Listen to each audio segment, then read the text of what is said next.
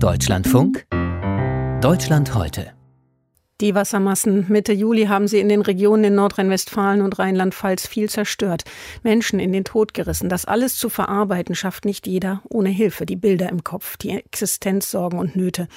Familien fürchten trotz staatlicher Hilfen den Ruin. Kinder sind verängstigt, wenn es nur regnet. Die psychische Belastung ist groß und damit auch die Gefahr, dass sich Störungen und Krankheiten entwickeln. Doch auch die Kliniken sind ja von den Zerstörungen betroffen. So etwa im Ahrtal. Die beiden Kliniken, die im Kreis Ahrweiler psychiatrisch und psychotherapeutisch helfen, sind verwüstet, wobei in Bad 9a das Krankenhaus Maria Hilf seit Mitte August wieder in Betrieb ist. Wie die Versorgung dort aussieht, das hat sich jetzt der rheinland-pfälzische Gesundheitsminister Gesundheitsminister angeschaut. Anke Petermann hat ihn begleitet. Dieses Bild bot sich da dem Politiker.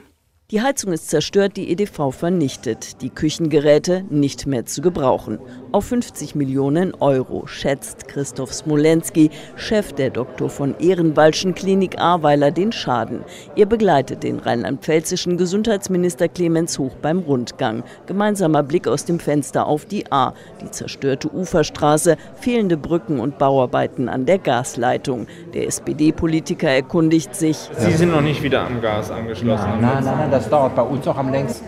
Die nördliche A-Seite, wir sind ja hier im Norden, soll jetzt bis Ende des Jahres ans Netz kommen. Sagt Smolenski. Bis die gesamte Klinik mit kernsaniertem Hauptgebäude und aufgebauten Nebengebäuden wieder steht, könnten anderthalb Jahre vergehen. Nothilfe hat das Fachkrankenhaus für Psychiatrie und Psychotherapie dennoch von Anfang an geleistet. Wir haben unmittelbar nach der Katastrophe eine Telefonhotline aufgebaut und haben auch aufsuchende Tätigkeit geleistet mit psychologischen und ärztlichen Psychotherapeuten, die durch die Straßen gegangen sind und Leute aufgesucht haben. Wir haben das Phänomen, dass vor allen Dingen alte Leute sich nicht aus den Wohnungen getraut haben und keine Hilferufe abgesetzt haben. Wir haben dann zehn Tage später die ambulante Versorgung wieder aufgenommen. Wir haben das, da unser Standort ja zerstört war, an fünf Standorten im ganzen Kreis gemacht und haben auch eine Notfallambulanz hier im Hause, wo Menschen von der Straße her niederschwellig kommen können, einfach wenn sie Not haben und Hilfe brauchen. 17.000 Menschen sind direkt von der Flutkatastrophe betroffen.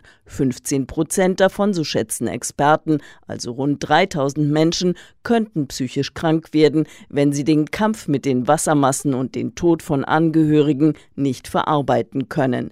Deshalb will das Land Rheinland-Pfalz die Nothilfe zu einer Traumaambulanz ausbauen. Es braucht nämlich nicht jeder ein richtiges therapeutisches Angebot bei einem Arzt mit mehreren Sitzungen, aber es braucht jeder, der eine traumatisierende Erfahrung hatte, ein Gesprächsangebot und das wollen wir sicherstellen. So der Mainzer Gesundheitsminister. Was das kostet, weiß Clemens Hoch aber erst, wenn klar ist, was genau Betroffene brauchen. Zum Beispiel gehen jetzt geschulte Mitarbeiterinnen und Mitarbeiter in die Kindergärten und sprechen mit den Kindern, um einfach zu erheben, wie groß der Bedarf ist bei den Kindern. Und daran können sie dann auch ablesen, wie groß der Bedarf bei den ganzen Familien ist und auch bei den Erwachsenen. Diesen Hilfebedarf zu stillen ist wichtig, damit sich posttraumatische Belastungsstörungen nicht festsetzen, warnt der Psychiater Christoph Smolenski. Normalerweise ist der Mensch sehr widerstandskräftig und resilient wie wir sagen. Normalerweise wird man mit so einer Störung innerhalb von sechs bis zwölf Wochen fertig. Wenn man das nicht wird, dann entwickelt sich aus der Störung eine Erkrankung die bleiben kann. Und dem vorzubeugen, sind diese frühen Gespräche so wichtig. Die Hauptherausforderung, um die dringend benötigte Psychotherapie und Psychiatrie im Katastrophengebiet aufrechtzuerhalten, formulieren Chefärztin Katharina Scharping, Pflegedirektor Wolfgang Vobes und Verwaltungsleiterin Heidrun Heideck so. Also sich so schnell wie möglich wieder aufzustellen, Stationen einzurichten, damit wir das Personal halten können. Dass die Kollegen wieder das tun können, was sie gerne machen, am Patienten arbeiten. Unsere Patienten Patienten, die es dringend notwendig haben, versorgen. Und die finanzielle ja. Unterstützung, darauf kommt es an. Denn allein für die 320 Mitarbeiter fallen monatlich eine Million an Gehaltszahlungen an. Dass aus dem 30 Milliarden schweren Wiederaufbaufonds des Bundes und der Länder neben der Kliniksanierung auch ein Ausgleich für ausgefallene Erlöse gezahlt werden kann, ein Hoffnungszeichen. So deutet es Christian Holtkamp, leitender Arzt der ebenfalls hochwasserbetroffenen DRK Fachklinik für Kinder- und Jugendpsychiatrie in Bad Neuenahr. Die Stellen sind gesichert, jetzt können wir nach vorne gucken und können wieder aufbauen. Das war ja über die letzten Monate offen, da waren natürlich sehr, sehr große Ängste.